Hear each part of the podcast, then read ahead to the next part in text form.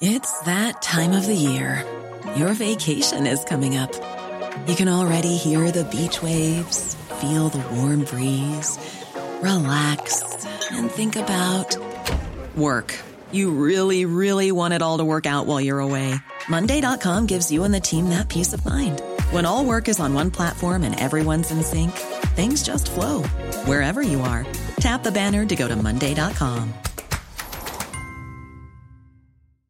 Ready to pop the question? The jewelers at Bluenile.com have got sparkle down to a science with beautiful lab grown diamonds worthy of your most brilliant moments. Their lab grown diamonds are independently graded and guaranteed identical to natural diamonds, and they're ready to ship to your door.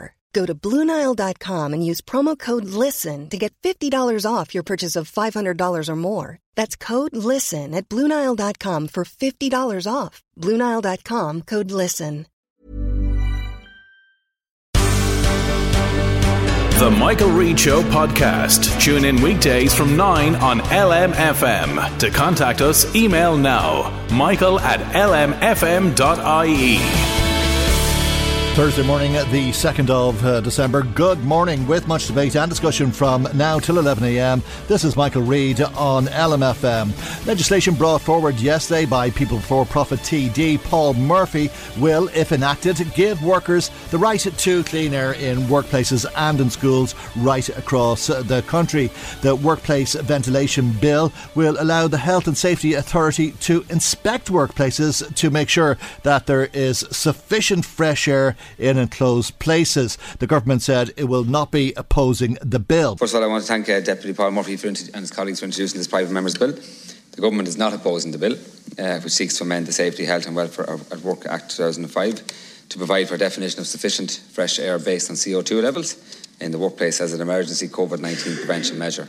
The government supports the principle behind the bill uh, and will work with all involved on it. So it was all sweetness and light or was it? I was a bit concerned um, in the final response there from the government that um, ventilation is said, ventilation is already addressed in the protocol and like kind of adequately addressed and so on. Um, and the Minister English earlier referenced well the protocol and the guidance and so on. But like the central problem there is that all of that is optional, all of it. It's, it's guidance, it is not mandatory.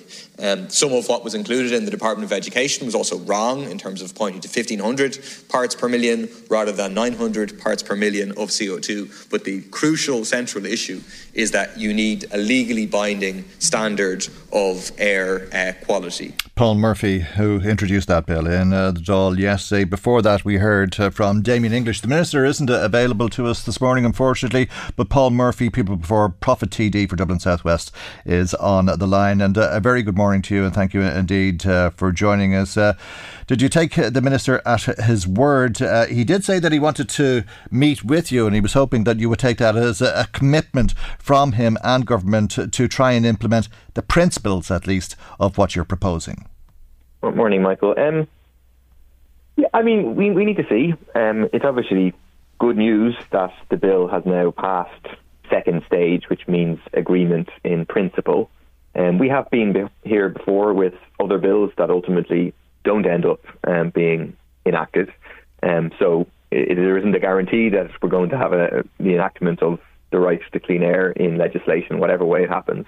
Um, but we'll see. Um, hopefully, we will meet with the minister early next week um, and see are they willing to progress it. And you know, for us, the, the, the, issue isn't if, if he wants to raise points that this can be done in a better legal way in amending this section rather than that section, mm. or even if it can be done by means of a statutory instrument rather than primary legislation, i.e., something that the minister can simply sign and it can come into effect immediately. Again, we'd be very open to that. But the bottom line point being we need to agree a legal standard for what is sufficient fresh air for workers, um, which points to either ventilation um, and or uh, filtration systems like the, the HEPA filters, which have been in the news and in discussions a fair bit. Uh, in particular about schools, but they, they aren't in schools. Instead, you've got ventilation by opening windows, uh, and I, I suppose this is the backdrop to all of this. Exactly. I mean, we're two years almost, unfortunately, into a global pandemic. The science has been pretty clear for the majority of that time that the main way that COVID is spreading is through the air. Um, and a lot of the public health messaging, unfortunately, is stuck in the earlier phase of the pandemic where there's an emphasis and people are right to do it. It's a very good idea to do it, to wash your hands, to sanitize your hands, and so on. But there's been an insufficient emphasis in terms of public health advice and then definitely in terms of legislation where there's an absence mm. on the question of ventilation. Um, and to be clear, I mean, HEPA filters, for example, they aren't an alternative to opening the air. So it, our bill defines clean air as either air with less than 900 parts per million of CO2, i.e., it's stale air where air is hanging around and COVID will be hanging around, mm. or if you can't get it down under 900 parts per million, you'll have to use a filtration um, system. It's better to bring it down under 900, but in some cases, you know, where you're talking about if, if, if it would mean leaving the, the windows open all day in mm. very cold temperatures, that isn't a runner for schools, and okay. that's where the HEPA filters comes in. All right, you lost most of us there, I suppose, uh, with uh, the technicality of it. I take it that's a reading on a CO2 monitor, is it? Uh, and uh, if you're below or above, uh, what's recommended? E- exactly. Right. So, uh, the minister, the minister seemed uh, very dubious about CO two monitors, though, did he not? Um, well, I, maybe. I, I, hope. I hope he's not. I mean, the government obviously recommends them. They they have. It's the one thing that they have done in schools, and they haven't given enough for one in every classroom. But um, mm. he seemed to. So CO2 parts per million in air is a very useful proxy for the danger of COVID hanging around. It obviously isn't a measurement of how much COVID is hanging around. We don't know. But see, obviously, people exhale uh, carbon dioxide. Mm. And so, if there's a bunch of people in a room and there isn't good ventilation over time, the CO2 levels, and that's measured in parts per million, will build up. Mm. And if one of those people has COVID and is infectious, well, then the particles of COVID that are in the air that then can be breathed in by other people will also build up. It's why it is crucial that in public transport, windows are open. In pubs and restaurants, windows are open. In schools, mm. windows are open and or filtration systems. And that's where the, the, filtration systems operate in systems where you can't bring down the CO2 levels, but the filtration systems actually capture the particles where the C, where the COVID would mm. be hmm. contained uh, within. So they're very important, and I don't know why Stephen Donnelly keeps talking them down. Okay, well, the Minister, Damien English, uh, in his contribution yesterday said there's already a, a requirement on employers uh, to ensure that uh, there is sufficient fresh air ventilation, and that's under occupational safety laws. And the protocols ensure uh, that they use CO2 monitors in the workplace. But he said it's also clear that a high CO2 monitor reading is not a proxy for the risk of exposure to COVID 19, but rather for identifying poor ventilation. Is there a difference between the two? There isn't, and I kind of hope that he. I, I did hear him say that, and I hope he just misspoke because that's that's just wrong. I mean, all of the experts would agree that CO2 is a very useful proxy. Mm. Um, again, that, that isn't saying you could have an extremely high level of CO2 in a room, and if nobody in that room had COVID and was infectious, well, then obviously nobody else is going to get infected. Mm. But it is a very, very useful uh, proxy. We know that. But he, he, he was suggesting that you could end up closing schools or hospitals or other workplaces and unnecessarily because of CO2 readings being too high. And, and that's wrong. Um, so even take COVID out of it. People should not be operating in workplaces uh, in general uh, which have CO2 readings higher than, let's say, 1500 parts per million. At that point, just the CO2 alone becomes a problem. You're going to have fatigue, headaches, etc. Mm. Um, it's also not just COVID. Um, other respir- respiratory illnesses, SARS, etc., obviously are spreading through the air. And um, like this can be, you know what I mean? At the start of COVID, there was a lot of talk of building back better and all of that. And obviously, mm. we're, we're two years into it now and we're fairly fatigued by it. But this can and should be something that comes out of COVID. That, like, out of cholera and typhoid came the idea of clean water, which is a benefit not just in relation to stopping cholera and typhoid, but in general. Out of this really should come the idea of clean air, mm. which will prevent or slow the spread and reduce the risk of the spread of COVID, but also other diseases. And it's just simply a good thing for workers and students to have the right to clean air. Okay, another issue uh, that the minister seemed to be raising with you is if it's possible to police it. Uh, you're proposing that the Health and Safety Authority would carry out inspections. Uh, that would be a massive body of work, wouldn't it? It would, um, and and and the minister said we have to be careful not to overburden the health and safety authority. But I think the response to that is to recognise that the Health and Safety Authority is massively under resourced. And so there's been a lot of talk of putting more resources into the Health and Safety Authority, but in reality, all that has gone in has been three extra inspectors since the start of COVID. There's a total of 70 inspectors uh, for health and safety. And we know that that was definitely insufficient, say, in terms of the meat plants. Um, and there's new new outbreaks of COVID happening in meat plants now, and their ventilation is absolutely a crucial issue. Um, so if you're going to have a law, um, you need it to be enforceable. Um, and that was one of the mechanisms that our, our bill does, is to say people can contact the Health and Safety Authority and insist on getting an inspection. And also that this is one of the things that the Health and Safety Authority mm. should be when they are doing uh, inspections. And so we simply need to resource the Health and Safety Authority um, as well as empower trade unions to be able to carry out these sorts of inspections. Mm. Uh, there would be some buildings, uh, because uh, of their age, older buildings, uh, that would never uh, meet the CO2 readings, uh, I gather. Um, how would that work in practice? would that That's where the, the filtration systems come in. Mm. Um, if you can't reach the CO2 level for whatever reason, well, then you can meet the quality of clean air by instead using appropriate filtration devices. Mm. Um, and, and, maybe just to be simple about this, I mean, we, we have a, a, HEPA filter for our office, so it's a small one appropriate for a room with three or four people in it. It was, I think, 80 euros on uh, Amazon. And basically, what it does is it, it sucks in the air. The air goes through a number of filters, and then it expels the air again, and the air is much cleaner when it comes out. Yeah. And we'll have to change the filter every six to nine months, as far as I know. Um, and bigger versions of those, appropriate for classrooms, for example, for 30 people or so, mm. cost about 300 uh, euros. So they should be in um, certainly plenty of classrooms across the state. Um, it isn't a massive cost, but they should also be in, in workplaces. I mean, I know of a lot of cases of COVID spreading in workplaces where you have poor um, ventilation. Mm. We should have you know, the appropriately sized HEPA filters for those uh, workplaces. Mm. It's freezing cold out this morning.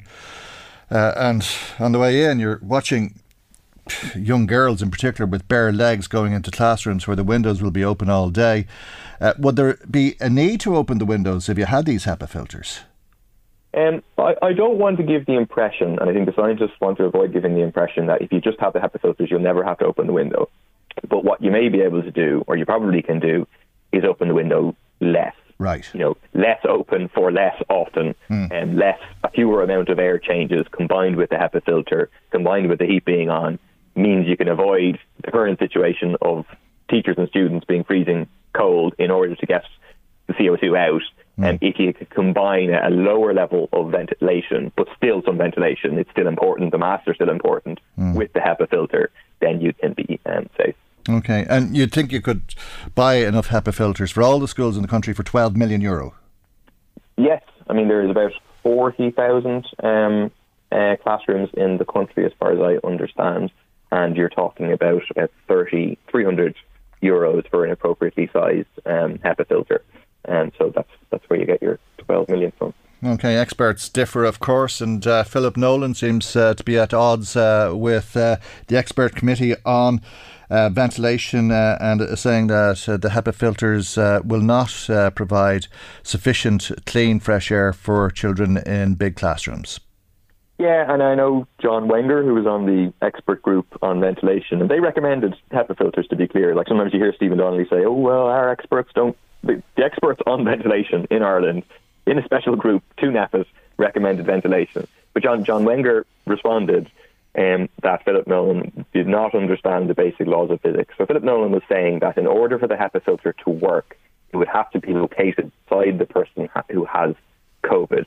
Otherwise, there's no point. And the point that John Wenger made, and he's an expert in, in this stuff, and he's a professor, um, is, is, that it's like, let's say you're exactly the same as smoke. And the mm. NHS uses the parallel of smoke because people understand it. Yeah. If you're in a room with people who are smoking and you're at the other side of the room very quickly you'll smell the smoke because the smoke particles are coming over in the air to you. Mm. And it is exactly the same with COVID, uh, with the particles that would contain COVID.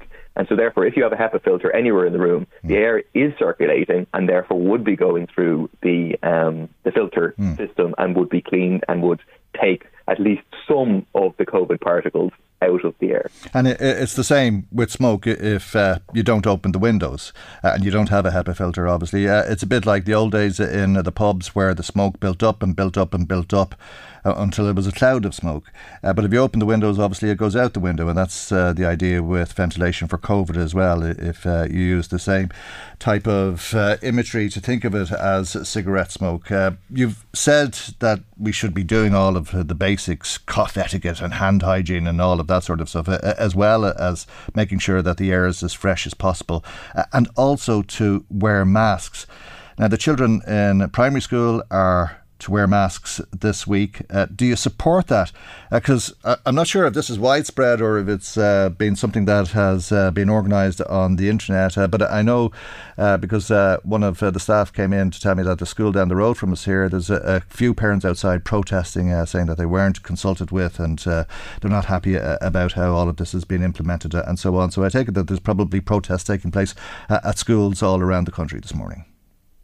I mean, I, I think it is a good idea for students, including primary school students, to wear masks in schools for the reason that schools are not some magic safe place um, and that a crucial way it spread is in the air and masks, particularly high quality masks um, like FFP2 or N95 masks, give people, they both make it less likely for them to spread COVID and they give people uh, protection.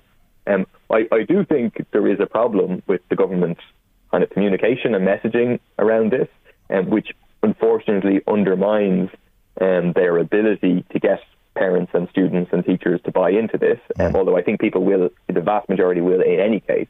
But it, it is a problem that the message from the government for I mean months when we were raising this issue um, of safety in schools was that they were saying schools are safe, schools are safe, schools are safe. Then last week the message changed to we, we never said schools were safe, schools are simply a safer place. And then this week we are correctly, in my opinion, asking students to wear uh, masks. So the government would have been much better off, just to be honest with people from the start, that schools are not some magical safe place. Yes, children are at less risk, but they're the, the biggest unvaccinated section of the population um, right now. They're often poorly ventilated spaces, um, and therefore we need to do everything we can to keep schools open. So that means not scrimping in terms of HEPA filters. It means educating people about how COVID spreads, exactly as you said, with the comparison of smoke in the air. And it may mean taking other measures in society as a whole to mean that we keep the schools open. Whereas I think the government treated people like children in, in understanding that it's important to keep schools open. We agree. But instead of just making that case, they then pretended that schools are just safe in a way that isn't suggested as anywhere else in the world, as far as I know, because there isn't a scientific basis for it. So I think they've gotten themselves into some trouble because of not being honest with people, unfortunately. Okay, we'll leave it there. Good to talk to you, though, and thank you indeed for joining us. Apologies that the Minister wasn't available to us this morning, but thank you, as I say, for your time on the programme. Paul Murphy, People Before Profit, TD for Dublin Southwest. Michael, Reade on LMFM. Now, it may be getting more expensive, or it might seem as though everything is more expensive every time you go out or a bill comes in uh, the drawer, but at least we're earning more. And we're earning quite a bit more, it would seem, according to statistics uh, from uh, the CSO yesterday. We're earning 3.8% more an hour than we would have a year ago, and we're working more hours, uh, which means that at the end of the week we're earning 5.4% than we were a year ago. Good news, I think. Michael Taft is a researcher with uh, the SIPTU trade union, and uh, a very good morning to you, Michael, and thank you indeed for joining us on uh, the programme uh, this morning. There are significant increases that people are enjoying. Um, well, the, there's two things to be said. One, when you seasonally adjust the figures, uh, we find that while weekly earnings uh, are going up, the hourly earnings are falling. And this is the confusion is uh, within the data, and the CSO makes this very clear, is that uh, that we have a lot of volatility over the last year or two in terms of comparison, uh, simply because there are uh, you know, large movements of people in and out of the labour force, depending on uh, the impact of the public health measures. So uh, we are not going to actually see the numbers settle down in any reasonable way or a way to compare uh, uh over the last couple of years, probably until next year. But what we are seeing is uh, is increases uh, which is which is a positive thing because don't forget most businesses uh, uh, have been operating now for the last six months. Uh, there are still some that are struggling, uh, and you know there's been a huge increase in consumer spending. That's going to feed in to the ability of employers to pay uh, employees, mm. and also a lot of employers, uh, say in the hospitality sector, have simply had to increase uh, wages to attract labour. Well, it's probably no surprise that there's a huge increase in consumer spending because people are earning a lot of money. On average, at least, they're earning a, a lot of money. 837.42 a week is the average earnings, and that works out roughly at about 43,500 a year. Yes, that's right. We're we're probably uh, that's that's a an average wage. We probably have a figure of about 38, 40,000, which is called the medium, and that is the uh, wage at which 50% earn below and 50% earn above. So that's about the that's about the that's about where we have been at for uh, the the last couple of years, but now it's starting to increase. But I mean, I, I would just make this point. That's you know, there's a lot of variation in those wages. Mm. We have those on very low uh, wages, uh, uh, substantially less than that, only about 400 a week, 500 a week in the hospitality sector, and those are much higher. So while that average can tell you something, it doesn't tell you about where you know everyone is in the distribution chain. Mm. Yeah, well, if the average earning is forty-three and a half thousand euro a year, you'd have to gather that there's a lot of people who are earning a lot more than that. If there's a lot of people who are earning a lot less than that. Yes, and we would find them in a few sectors. For instance, professional, scientific, and technical has seen that sector, uh, and that would include things. Eh, well, obviously the scientific and, and technical. Uh, it would also include lawyers and uh, uh, uh lawyers and accountants. Uh, and those kind of professional grades, they were the biggest increase. They were the biggest growth. Uh, now, again, we don't know if that's just merely a compositional effect. We don't know the volatility in terms of what we're comparing with the last year, but that had the, the biggest growth. But you will find the highest wages in the information and communication sectors, uh, the financial sector, uh, professional and scientific, and uh, a number of uh, grades in the public sector. Okay, but that means that it's not unusual for people to earn 60, 80,000 euro in this country. No. Right. Uh, and uh, I suppose there's some merit in that. Uh, the professional people uh, who've uh, a lot of uh, qualifications and so on, and they're being paid for their expertise. but when the gap is so great between the very low earners and the very high earners, and it would seem that it's not unusual at all for people to be earning 25,000 euro in this country, not unusual for people to be earning 80,000 euro on the other hand uh, it means you've got problems, doesn't it? Uh, I mean, for somebody to come up with a, a thousand or two thousand euro in rent or mortgage repayments, if you're on eighty thousand, it's one thing. It's a very different thing if you're on twenty five thousand. Absolutely. In fact, when we uh, compare ourselves internationally in terms of what's called wage inequality, that is, as you were just saying there, those at the highest earner, uh, uh this is wages, uh, highest wages, lowest wage, we are actually one of the most unequal countries in the EU. We have the highest level of wage inequality.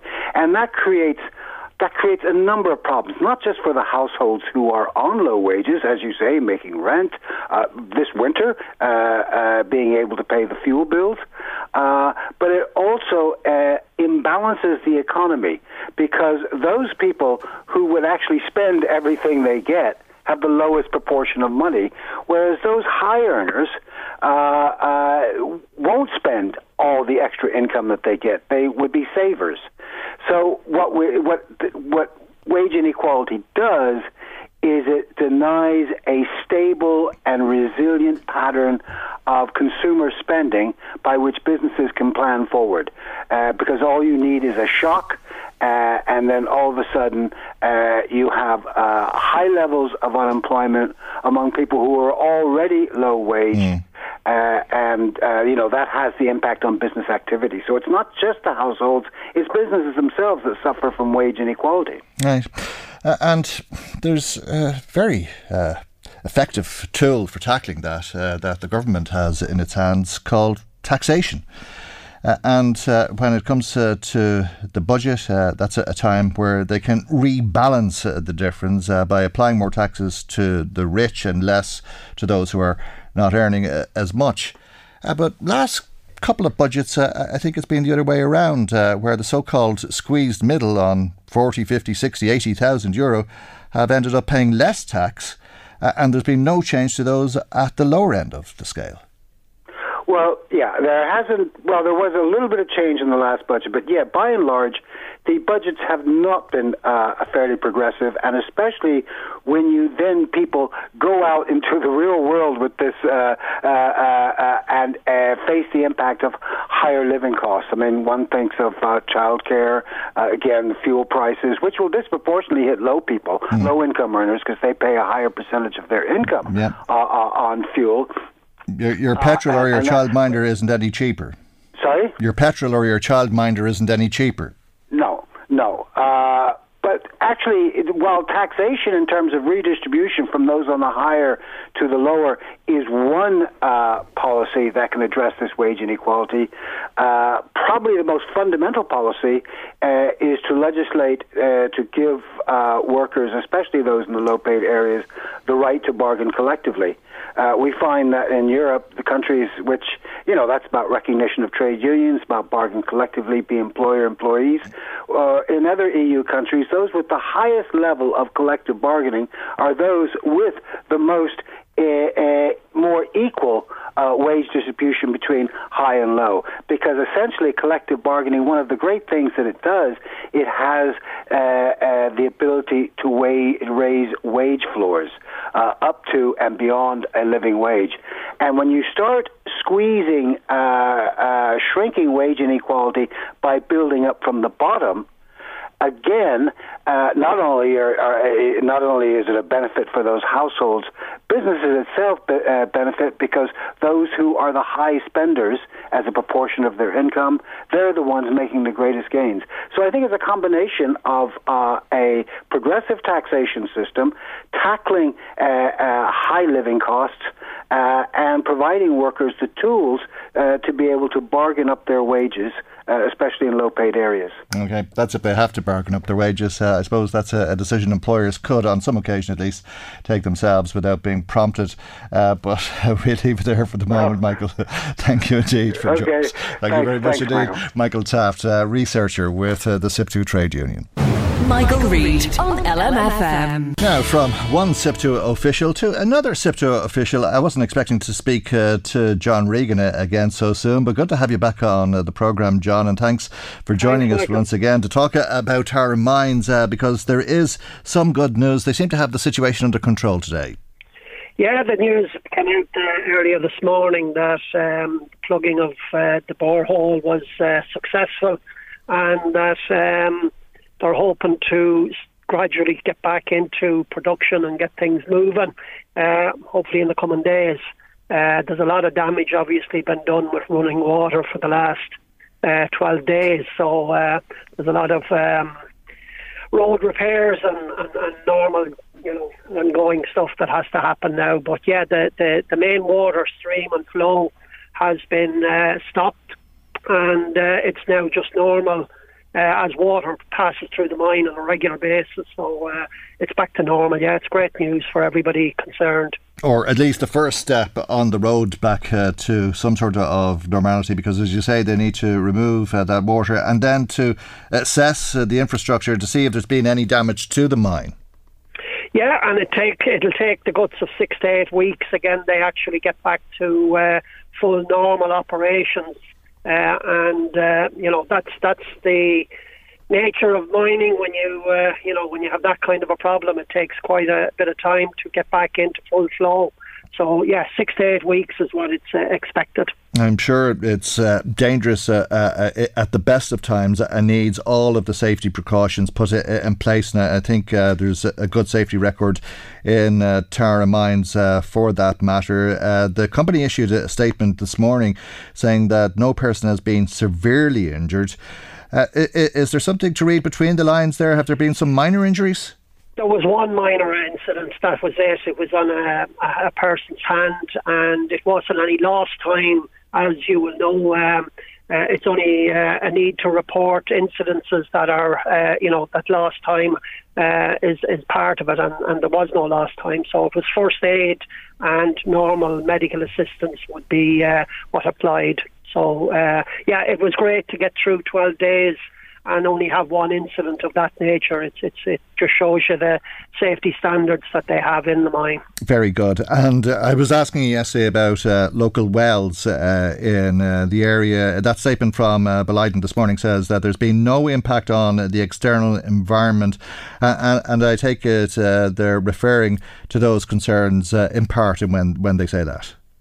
Yeah, and as well as that, the water that comes in, they make sure it's not just uh, pumped out and forgotten about. Everything is treated uh, and made sure that it gets back into the environment uh, or recycled internally. So uh, they're also talking about that part of it. But yes, I'm I'm sure they're thinking of the community uh, and whatever. Um, you know, I don't know what mm. the difficulties are around wells, but uh, as I said yesterday, they need to get in touch with the relevant, um, you know, agencies and, and, and, the county council with regard to whatever difficulty is there. And if the Tara Mines has uh, some way impacted on it, I'm sure they won't be found wanting. They've okay. always been good in the community. All right, well, six to eight weeks uh, to get uh, uh, on top of, of uh, the work that needs to be done before uh, starting production again. Uh, what about your members? There's what six, seven hundred people working in Tara Mines. Uh, will they be employed throughout?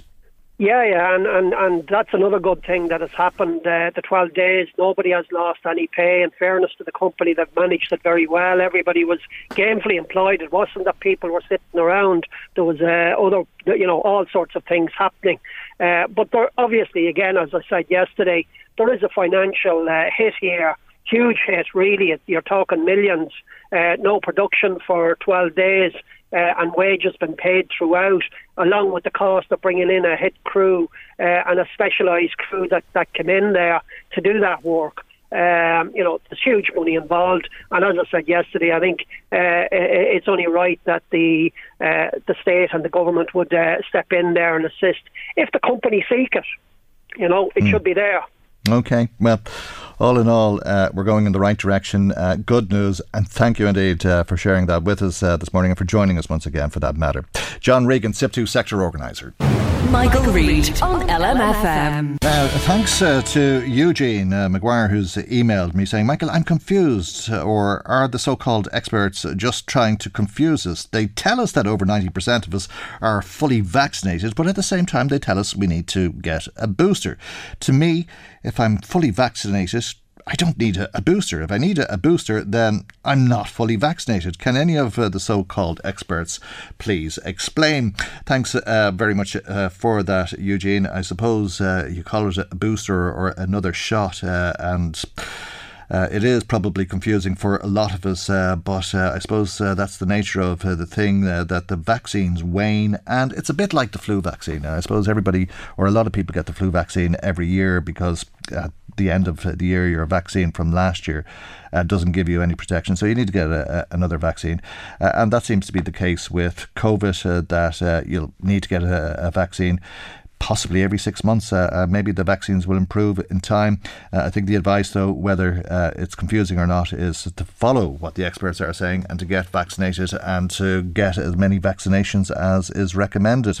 Patrick is in Drogheda and he says, Am I the only person thinking that parents who are kicking up a big stink over their children having to wear masks to school uh, have clearly nothing to be worried about.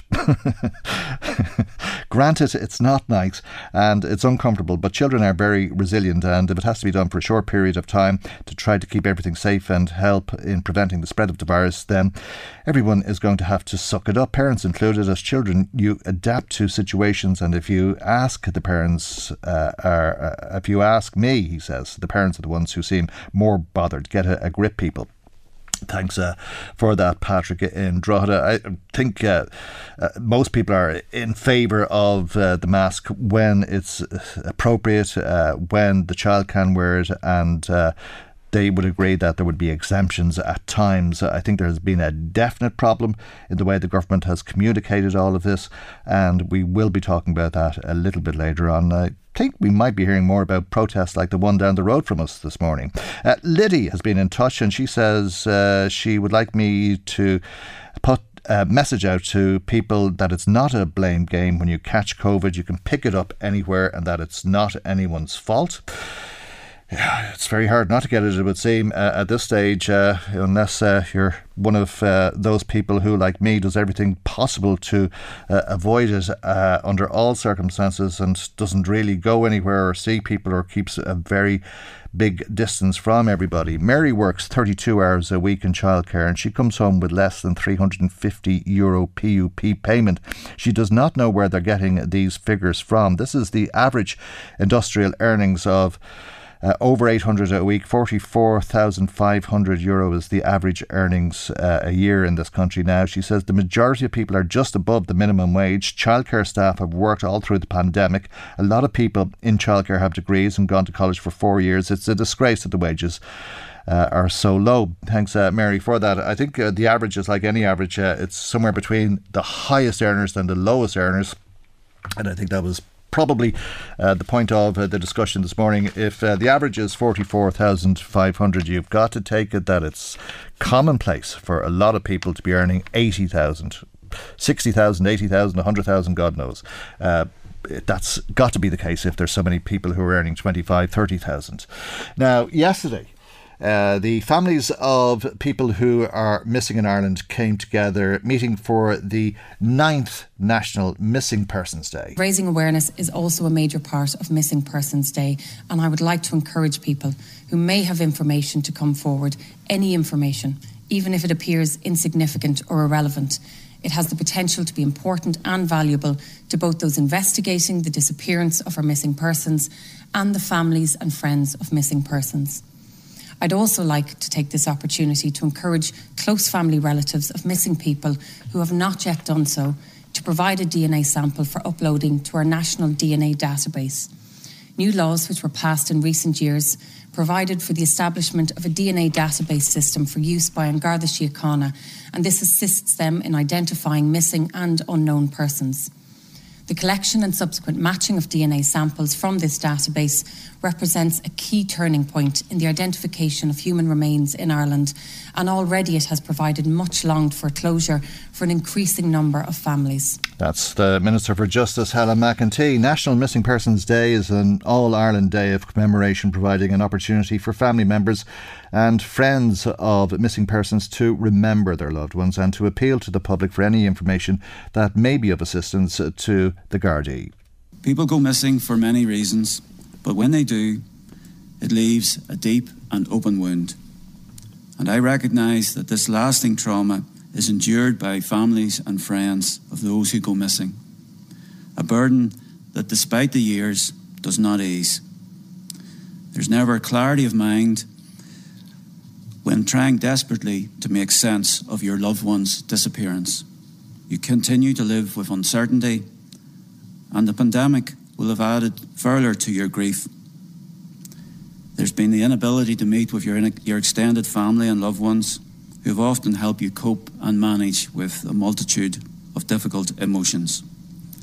The restrictions put a pause to the National, Pers- National Missing Persons Helpline's excellent family peer support programme and you've not been able to mark days like today in person with others whom have, who, who also have shared similar experiences where their loved ones are missing. The Garda Commissioner Drew Harris, there was first hand testimony as well. Aideen Walsh remembered her grandmother, Barbara Walsh. Barbara, uh, mother of seven, went missing in June of 1985. They had a little family gathering at their house, the local house in Rushing and there was two guards. There was a priest. There was his brother and sister patrick and catherine and there was a few local neighbours at the party as well. The party went on till about maybe one or two and then everyone left. We know she didn't leave. She had kids ranging from nine months to 18 year old. For the way that we heard about her and how she was as a mother you know she wouldn't leave her kids. She loved her kids. And i know someone did do something to her We just want to know what. It's hard because we never got to have her in our life. Not getting to know that person that was, you know, your mom's mother. It's upsetting because we never got to, to meet the person that she was. We only got to hear the stories. Aideen Walsh remembering the grandmother she never knew. Barbara Walsh. Joanne Dorrian continuously mourns the loss of her sister Lisa Dorrian, who first went missing in February of 2005. We are almost 17 years now without knowing where Lisa is. She had her whole life ahead of her. She was a funny, beautiful, very maternal person. We're very close as sisters. Lisa went missing on the 28th of February 2005. She had gone to a caravan site with some new friends that evening, and um, something happened that night which caused her to be disappeared. We have never seen her since. We were then uh, nine days into a missing persons investigation when the police came to us and told us that they believed she had been murdered. And they were going out the next morning to arrest someone on suspicion of the murder of Lisa. We're in a very unique position of having a missing person, but also knowing that they have been murdered without ever finding their body. We live in limbo, but it's a different limbo to the normal missing limbo because we know Lisa's not coming back alive. Lisa was my big sister, and I completely idolised her as we grew up. I always wanted to be with her, I always wanted to go out with her. I borrowed her clothes, we swapped makeups, we did all the, the usual sibling sister things. We wholeheartedly try every day to find Lisa and to bring those people to justice. Carol Morris remembered her father, Albert Timmins. Albert went missing in December of 1980. Every Sunday, we would go for a drive and we'd end up in different places. We always had good fun days on a Sunday. And on a Saturday evening, when he finished work, he always came in with the bag of sweets for us all. That day, he came home from work and he decided he was going to visit his friend in Gaeltacht Park and go for a drink with him. And he knocked up to his friend, and his friend was sick. And he ended up going to the Viscount for a drink. And that was the last I was ever seen of him. It's a very painful experience, and you have to go through it to know. Like people think, oh, the person's missing, and the longer it goes on, you just forget about them. You never forget about them. There's not a day goes by that I don't think of me dad. You know, like, and it is very hard, and you go through different emotions. You feel bitter, you feel angry. It's just very hard because you think they're going through all these emotions that I thought, like, at one stage, if he came home, I was going to kill him for the hurt. Like, I couldn't understand why he walked out and left three of us. Like, the brother was married, but he left two young children. But like at 16 years ago, like you weren't very mature, like not like 16 year olds now. You feel then, did he not love you? All the you, loads of emotions going through your head. At this stage, I just wish we knew. Even if we got a finger or a nail, we would be happy with that. That sounds terrible. We, we just want to bring him home. It does sound terrible, doesn't it? Terrible, terrible stories. And while families have to live not knowing why a loved one never came home, the Garda Commissioner says their plight is something that all of us need to take importantly. For the family and friends left behind, I think it is not knowing that hurts the most. Establishing the whereabouts of a missing person or the truth of what happened is not just important to the families of those missing, but is also important to our society as a whole. As we've heard already, there are currently 815 people missing in Ireland, some for many decades. Each missing person is part of a community or belong to a place that they considered to be home. And Gardaí and Garda Síochána have a duty to establish the truth, to establish the truth about those who have gone missing, to help those affected come to terms with it, and to bring some sense of closure to these um, terrible events. That's the Garda Commissioner Drew Harris speaking yesterday as part of National Missing Persons Day.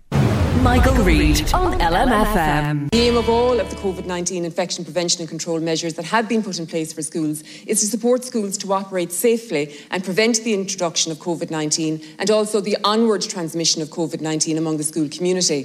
Specifically, in relation to the measures that were um, confirmed by government yesterday and guidelines issued to schools. And I think it's important, Deputy, because I've heard from you and indeed from others about the necessity to get the guidelines in place as a matter of urgency. Guidelines are required. We did that yesterday, but we are, we are very clear in the guidelines. And I know schools, I have spent the vast Mara, majority of my work We've all worked in schools. schools. I have the floor, Deputy, and uh, I am aware that schools take a flexible approach. We have advised that they take a flexible approach over the coming days. Requirement. The word requirement was used. That's You not flexibility. Deputy, Deputy, please. Yes, You've I had- do believe you've I have the floor. time. Thank you. And grandstanding on a matter of public Oh, for the health love of God. serves no For the good love purpose. of God. In terms of. For the love of the- God. If I hear that in accusation terms one of more the time. opportunity to address the specific question, Cahir, look, I would beg your indulgence.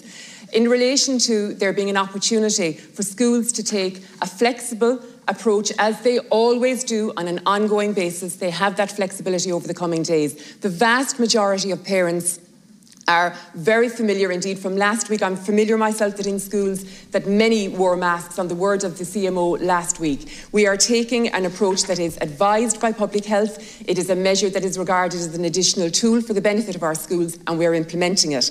The Minister for Education, Norma Foley, speaking in uh, the Dáil yesterday. Her explanations, by the way, were falling on uh, the deaf ears of uh, the Labour spokesperson on education, Aodhán Ó Ríordáin. Let's uh, talk uh, to Suzanne Connolly, who's uh, the CEO of Barnardo's. A very good morning to you, Suzanne, and thank you indeed uh, for joining us. You have your concerns about how this was introduced.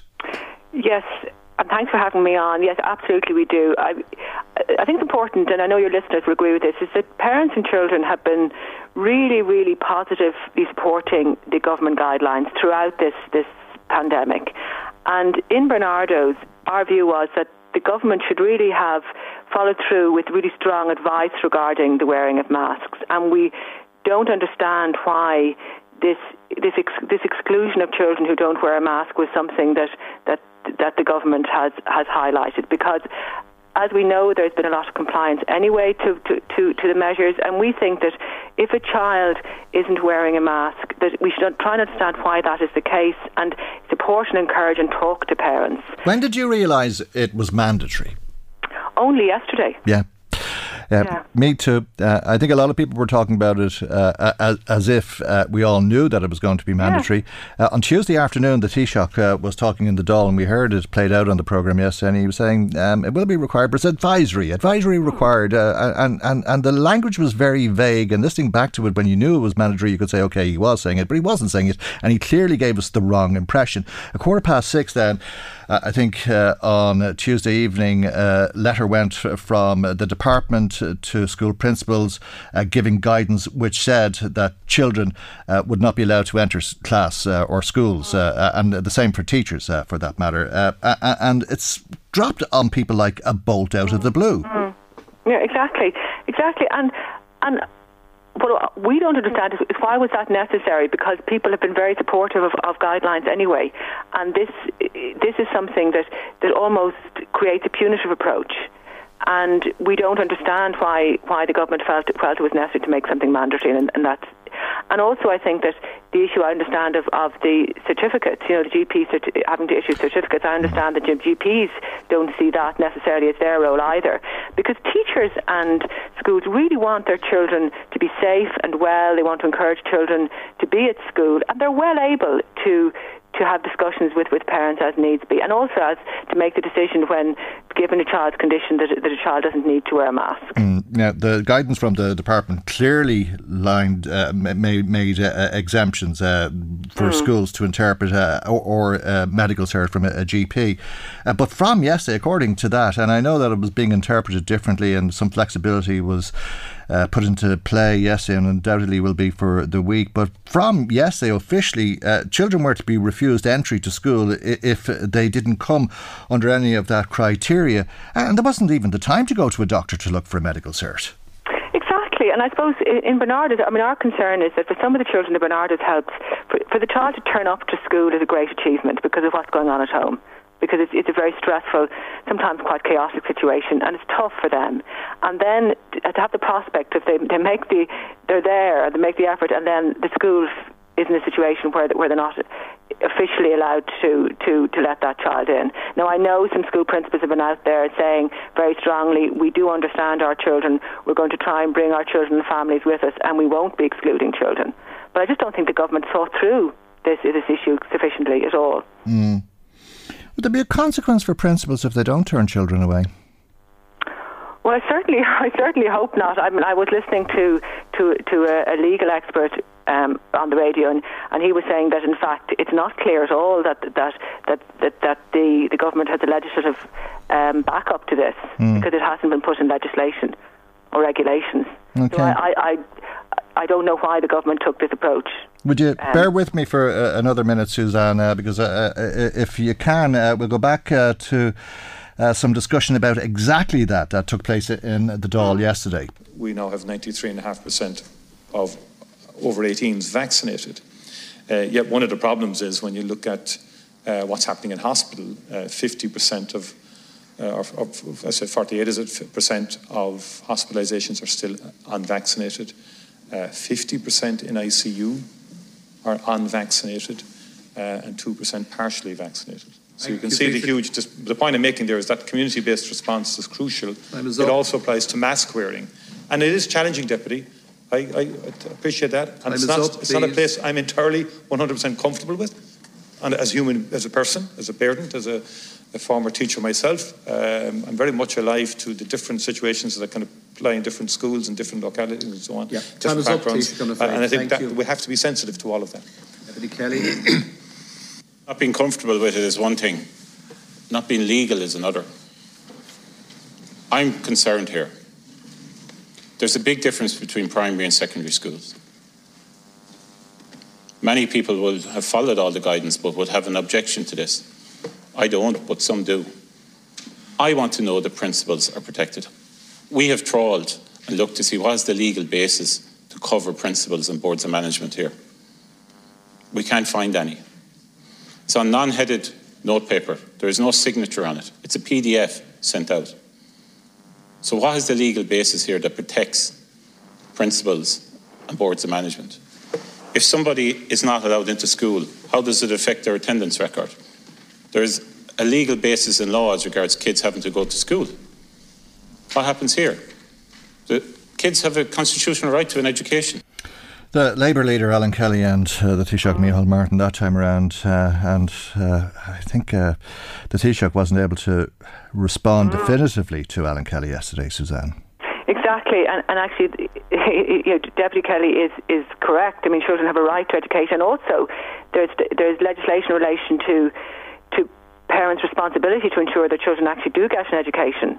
And and exclusionism in school is a very serious thing to, to, to happen for any child, both in terms of their their overall development and also in terms of our responsibility as a society to children's well-being and, and, development. So, so I think what's being highlighted here is the government didn't think through this this mandatory approach that, that they're taking and this threat, this punitive threat of exclusion. When in fact, as we know, most uh, schools uh, have experienced parents and children understanding the reason for wearing masks. Mm. And it'll be a, a smaller, a very small, I think, minority who won't understand that and will need support in relation to it. And then obviously there'll be children who, for medical reasons mm. and for other reasons, cannot wear masks, which is, has been a, uh, allowed for by the government. For want of a, a better way of putting it, um, I can't help but wonder if uh, the government hasn't been ducking and diving on this. Uh, you heard the Taoiseach there say mm. he's not comfortable with it. Mm. Uh, was he so uncomfortable with it that he, he, he, didn't want to face it? He didn't want to come out uh, and say it straight, to say clearly that it is mandatory and that you will be refused entry.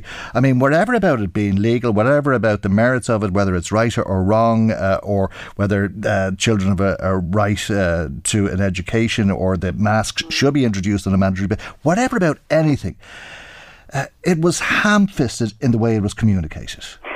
I, it absolutely was, and it was very rushed, and I don't know why they couldn't have given a, a bit more of a lead in time, as others have talked about. But also, what I'm what I don't understand, and I don't know about you, is was this necessary? How did they know that people wouldn't wouldn't just comply as they have? I mean, what on what basis did, uh, do they think that people wouldn't agree to this if if the evidence was very clearly articulated and if people's concerns were laid? That's what I don't quite understand. Why did they have to go out and and say this? Say we will exclude children if if they don't comply. Or there isn't a good reason for non-compliance. That's what I'm really confused about because, as I said, I think parents and children and schools have done everything they can to keep schools open to to ensure that the children get the education that they need. And now the, the government hasn't thought through doing something that that is, is causing a lot of, of upset. We've a number of parents uh, who've been protesting outside of uh, local primary school just up the road from us. We know that because uh, we've seen it this morning our, ourselves. Uh, I'm not sure if that's of any surprise to you or if it's been organised on the internet or if it's happening anywhere else.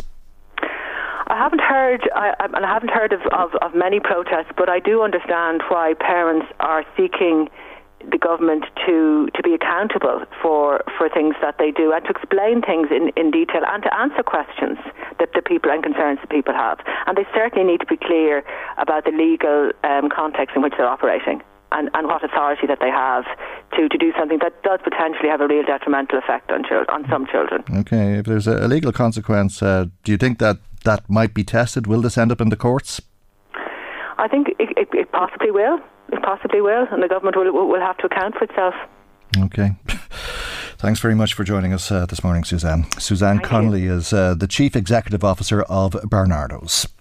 Michael, Reade on LMFM. Now, thanks to May, who's been in touch with us. May says she can't believe uh, that parents are protesting outside of schools about masks. How embarrassing is that for their children who have to sit in the classroom looking at their mother or their father marching outside of the gate? Uh, May says she was dropping her daughter to school yesterday and she saw one woman berating a poor teacher, calling her a disgrace for forcing kids to wear masks. The poor teacher was simply doing her job and following the rules. To make matters worse, the woman's daughter was pleading with her to stop making a scene, saying she didn't mind wearing the mask. Please stop, ma'am. The poor child was mortified in front of the teacher and her friends. It was so unfair on the little girl. May says it seems to be that parents who have more of an issue with masks uh, than the children do, and they need to cop themselves on and realise that this is for the greater good. Thank you very much indeed, uh, May for your comment to the programme. Tom is in Navan. Tom, Tom says children have a, a, right to education, yes, as long as they follow the rules, he says. Thanks uh, for that, Tom. Uh, indeed, uh, thanks to everybody who's been texting us uh, on the programme uh, this morning. A- an interesting text that comes to us uh, from Jim in Cooley. and he says, Michael, would you stop using sound bites to scaremonger? Just like the parasites in government. What is the breakdown? I'm putting on my serious voice here. What is the breakdown of unvaccinated people in hospitals? Come on, share the data. You have a moral responsibility to be transparent. Shame on you all. Thanks, uh, Jim. Uh, it's very simple. There's no uh, covering it up, Jim. Um, it's very, very simple. Uh, it's kind of 50 50.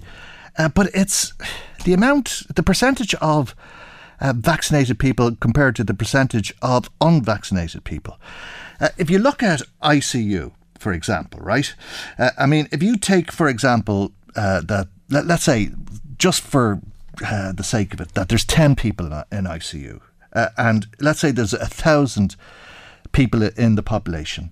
Now, that's five people who have been vaccinated and five people who have not been vaccinated. So you're saying, what's the difference? There's a huge difference because 950 people in the thousand, 95% have been vaccinated. So out of the 950 people, five of them have ended up in, in ICU. And out of 50 people who have not been vaccinated, five of them have ended up in ICU. Can you see the balance? So out of the 950 people, 945 people, that's the vast majority of them, have not ended up in ICU. And out of the 50 people, 45 people have not ended up in ICU.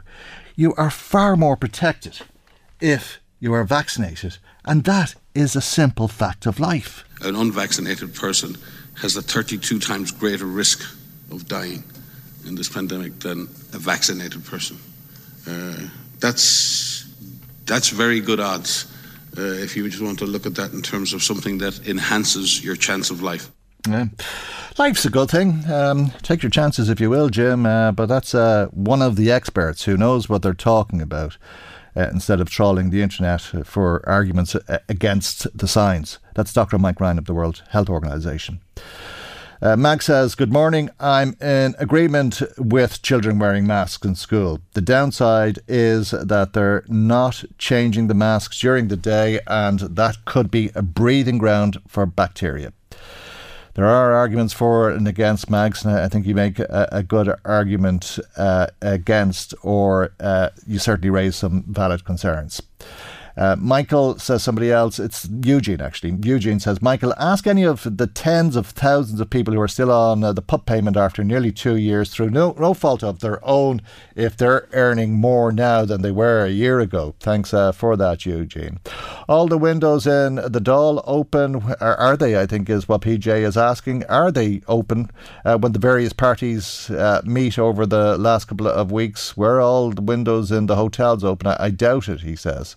Uh, PJ. Mike Andrade says, What science degree does Paul Murphy have uh, to be on talking uh, about uh, ventilation in uh, the workplace? Are there no experts available to come on the show? Well, I take it uh, there are plenty of experts uh, who'd like to come on uh, the show, uh, but uh, we asked Paul Murphy onto the show because he's a lawmaker and he was introducing legislation which would make it law. And we heard that the government won't be opposing that legislation. The Minister, Damien English, who we spoke about quite a lot during the interview, wanted uh, to discuss it with him because he, he says uh, he agrees uh, to a large degree with the principles of what Paul Murphy is suggesting, uh, but unfortunately the minister wasn't available. I hope that explains it for you, Mike. Now, uh, we have a very serious strain of coronavirus at the moment. That's the Delta variant. The World Health Organization met yesterday and they were really at pains to stress that we've got a, a killer variant, the Delta variant. Uh, there is a lot of concern, of course, about Omicron. The emergence of the Omicron variant has understandably captured global attention.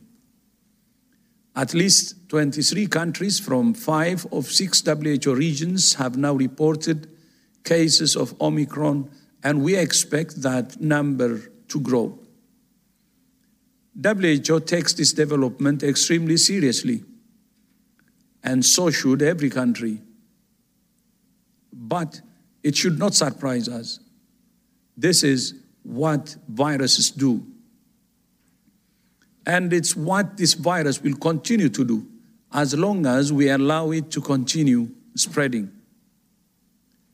We're learning more all the time about Omicron, but there is still more to learn about its effect on transmission, severity of disease, and the effectiveness of tests, therapeutics, and vaccines. That's Dr. Tedros uh, Adhanom Ghebreyesus, Executive uh, Director, Director General, beg your pardon, of uh, the World Health Organization, talking about this very serious variant. There is the possibility, we don't have all the information yet on transmission uh, in terms of if there is a fitness advantage, if it's more transmissible. Um, there is some suggestion of that, but again, it's early days. We expect to have more information on transmission um, within days, not necessarily weeks, but in days. In terms of the severity profile, uh, we have seen uh, reports of cases of, with Omicron that go from mild disease all the way to severe disease. Um, there is some uh, indication that uh, some of the patients are presenting with mild disease, but again, it's early days, and we do have a surveillance bias right now in terms of the cases that are being detected. Um, there is also a suggestion of increased hospitalizations across South Africa, but that could be a factor of the, of the sheer fact that we have more cases. And if you have more cases, you will have more hospitalizations. So, with regards to severity, there are studies that are underway looking at hospitalizations, looking at those individuals who are hospitalized, uh, whether or not they have this variant or not. Um, and we're also getting a, a picture of some of the cases that are detected in other countries. So, as the Director General mentioned, um, there are reports of Omicron in 23 countries. We expect that number to change. And it's important that information on these cases are also shared with us uh, so that we learn we learn more. Okay, and that's uh, Dr. Maria Van Kerkhove. Uh, uh, and of course, Omicron is now in uh, this country a confirmed case of that variant yesterday. Uh, let's uh, hear from the Irishman on uh, the board of the WHO, the World Health Organization, Dr. Mike Ryan again. Things we will do to contain and control the Delta variant will likely stand us in good stead should the Omicron variant continue to spread or demonstrate any signs of increased uh, severity or vaccine escape. So I would uh, encourage governments in Europe to look at their epidemiologic situation, to examine uh, the mixture and the layering of their control measures, the focus they have in finding those individuals, particularly highly vulnerable ones, as Soumya said, who are, who are highly vulnerable or at risk, and making sure that they're offered vaccine and that their concerns regarding the vaccines, if they have hesitancy, are addressed openly, and that we try to convince and persuade people to be vaccinated, um, as well as beefing up and intensifying surveillance, uh, increasing and expanding testing, um, ensuring that clinical pathways are well managed and the right patients get the right treatment at the right time. That's Dr. Mike Ryan. Again, uh, let's uh, try and encourage Jim and Cooley to get vaccinated. I hope you don't mind, Jim. Uh, he said, please read this in your serious voice with a smiley thing. Uh, so I take it he, he took it uh, in uh, good spirit. but thanks for getting back to us, Jim. he says, Michael, thanks for the simplistic propaganda maths. I simplified it, I think, Jim, but I don't think it was simplistic. And I will read all your comment in a, a moment. Uh, 95% of people in the country are vaccinated, 5% aren't. 50% of the people in ICU are vaccinated, 50% aren't. So if we uh, use uh, this simple example as a way of explaining it, a thousand people, the population, 95% of a thousand is 950. 5% is 50. Out of the 950, if there were 10 people in ICU, that would be 5. Uh, if there were 50 uh, who were not vaccinated, uh, that would be 5 uh, uh, uh, as well. so it just demonstrates that if you are vaccinated, there's far less of a chance of ending up in ICU or dying. Uh, because 945 people out of the 950 wouldn't be in ICU, 45 out of uh, the 50 uh, wouldn't be in ICU. It's a huge difference. But Jim goes on to say, he says it is simplistic. I don't think that's simplistic. I, I think um, that's simple, but it's not simplistic. Uh, he, he, Jim thinks it's simplistic because he wants to know what's the age demographic. I didn't. I wasn't. wasn't wasn't comfortable with that, Jim. Uh, does it matter? Um, are you suggesting that older people's lives are less valuable? Do they have underlying conditions? He asks. Oh dear. Um, as, if somebody has asthma or something like that, uh, is their life less valuable? Uh, what's their ability to take a vaccine? Well, some people won't be able to take a vaccine. That may be a valid point, uh, but uh, I think generally speaking, we're talking about people who uh, aren't taking vaccines, who won't take them. Uh, he says, How many days post vaccine have they ended up in hospital? Please share a bit more than the usual snippets that's shared across all media channels if you are allowed to, of course. Uh, and please read this in your serious voice. Thank you, Jim, uh, for sharing your thoughts with us uh, this morning. Much appreciated. Michael, Reade on LMFM. Yeah, I don't think any of us are, are comfortable with where we're at with this fourth wave of the virus, including the politicians politicians. Uh, let's talk to Elaine Loughlin, who's Deputy Political Editor of uh, the Irish Examiner. Good morning to you, Elaine. Thanks for joining us. Uh, the Taoiseach very clearly telling the Dáil yesterday uh, that he's not comfortable with uh, the new mandatory need to wear masks for primary school children. Uh, but there's a, lot of politicians who are uncomfortable. indeed, there was a, motion put to the Fianna Fáil parliamentary party meeting last night, which you're reporting on in the Examiner today. Four TD signing this motion, uh, which uh, are, uh, calls for a reverse to the cut uh, in uh, the unemployment wage subsidy scheme.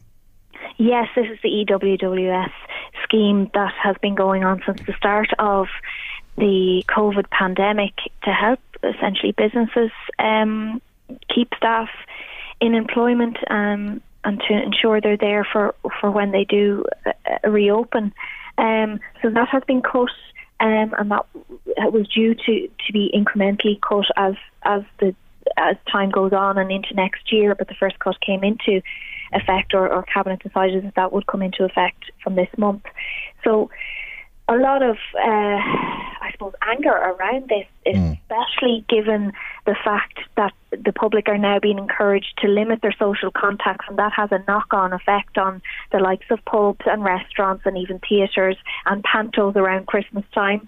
Um, so they are seeing footfall decrease at a time when their supports are also decreasing.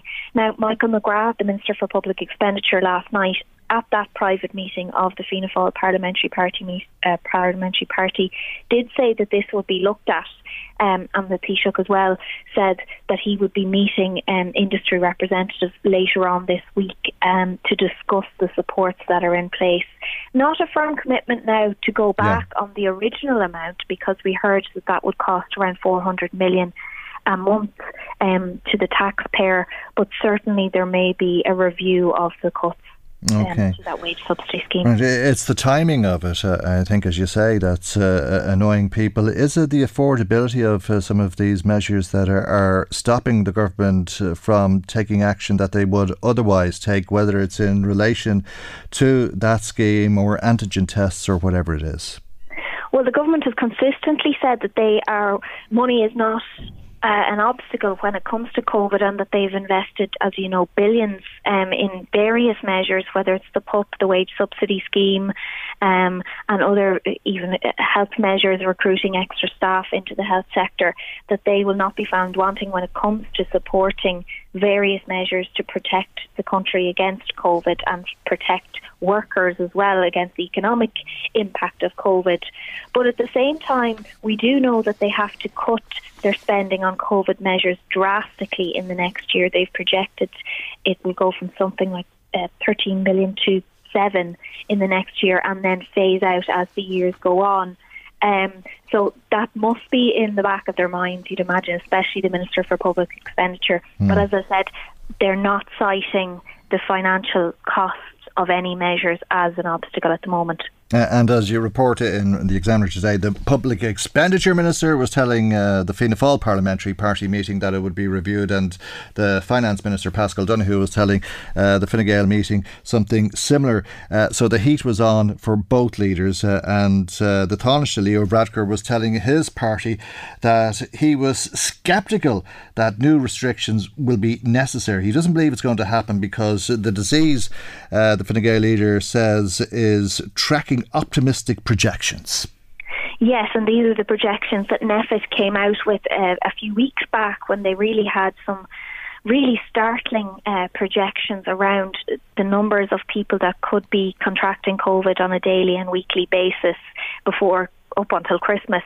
Um, the Taoiseach told that private meeting of his party last night that we are on the right side of the optimistic projections at the moment, and that the numbers um, contracting the virus each day do seem to be stabilising, albeit at a very high level. And that was what uh, the, both the Taoiseach and the Taoiseach, indeed, at his own meeting, cautioned was that while the numbers of infe- or the infection rate does seem to be stabilising, it's at an extremely high level. We're up at around 4,000 people a day. Um, and if it was to turn, and we know that COVID can turn very quickly, and especially in the context of this new variant, that we would be turning and, and going upwards again at a very high base rate. Um, so that still does concern them, but it doesn't appear to concern them enough to be thinking of further restrictions right now. Okay. Now, again, that all depends on NPHET, who Yeah. are meeting today, um, and a lot can happen at those NPHET meetings, and a lot can come out of those NPHET meetings, as we know. Um, so all eyes and ears will be um, listening into that to No that meeting doubt, later yeah, yeah, absolutely. We'll all be glued uh, as usual. I mean, it's easy to criticise party leaders, but you wouldn't do their job for love nor money, will you? Especially when it, it comes to making decisions uh, around COVID. I- It's not just that it- it's a matter of life and death to some degree, but it, it's also uh, what it, it, does to people's livelihoods, etc. Uh, and just when you feel that you know where you're at with it, the virus comes along and makes a fool out of you. Uh, people uh, won't forget too easily that we were supposed to be lifting all of the restrictions on the 22nd of October, uh, but the Delta variant then caused all of the problems that we're living with at the moment. Now we're starting to get on top of that, it, it seems, uh, and facing into another variant which uh, may supersede Delta and Omicron could make uh, a fool out of uh, that idea about optimistic projections. Yes, but one thing I think to be optimistic about is um, the move now to give uh, vaccines to the 5 to 11 year olds. We had been told last week that vaccines that have been now been approved by the, the, European Medicines Agency would arrive in here around the 20th of December, and we'd see the first children vaccinated probably after Christmas or the first week in the new year. Mm. That date has now been brought forward by a week, so we could have vaccines in the country um, for the younger group as early as the 13th of December, meaning the first group could actually be vaccinated the week before Christmas. Um, and for kids of that age, there's a three week gap between the first and second uh, dose, meaning that then we could potentially have the first children fully vaccinated by the first, second week in January, which, mm-hmm. as we know, and the Taoiseach said himself, COVID has been going through the roof in that um, age group, um, kind of primary school age group in recent weeks. So there is a concern around that, and that's the reason why face masks were also introduced. Now, uh, this the whole vaccine program will be highly dependent on NIAC, who have yet to, to formally approve the rollout of vaccines for the 5 to 11 year olds. So we'll be waiting on that formal approval. HSE is ready to go. They say they've plans in place and that they're going to be rolling out an information campaign for parents as well ahead of that. But NIAC, we know, do take their time. They're mm. very comprehensive with their analysis before they give a recommendation. Um, so it's all about getting that recommendation ahead of the delivery of those vaccines. Many thanks for that, Elaine. Good to talk to you and thank you for joining us. Elaine Loughlin, the Deputy Political Editor of the Irish Examiner. That's it for today. God willing, we'll see you for our next programme tomorrow morning at 9am right here on LMFM. Good morning. Bye bye. The Michael Reade Show podcast. Tune in weekdays from 9 on LMFM. To contact us, email now michael at lmfm.ie.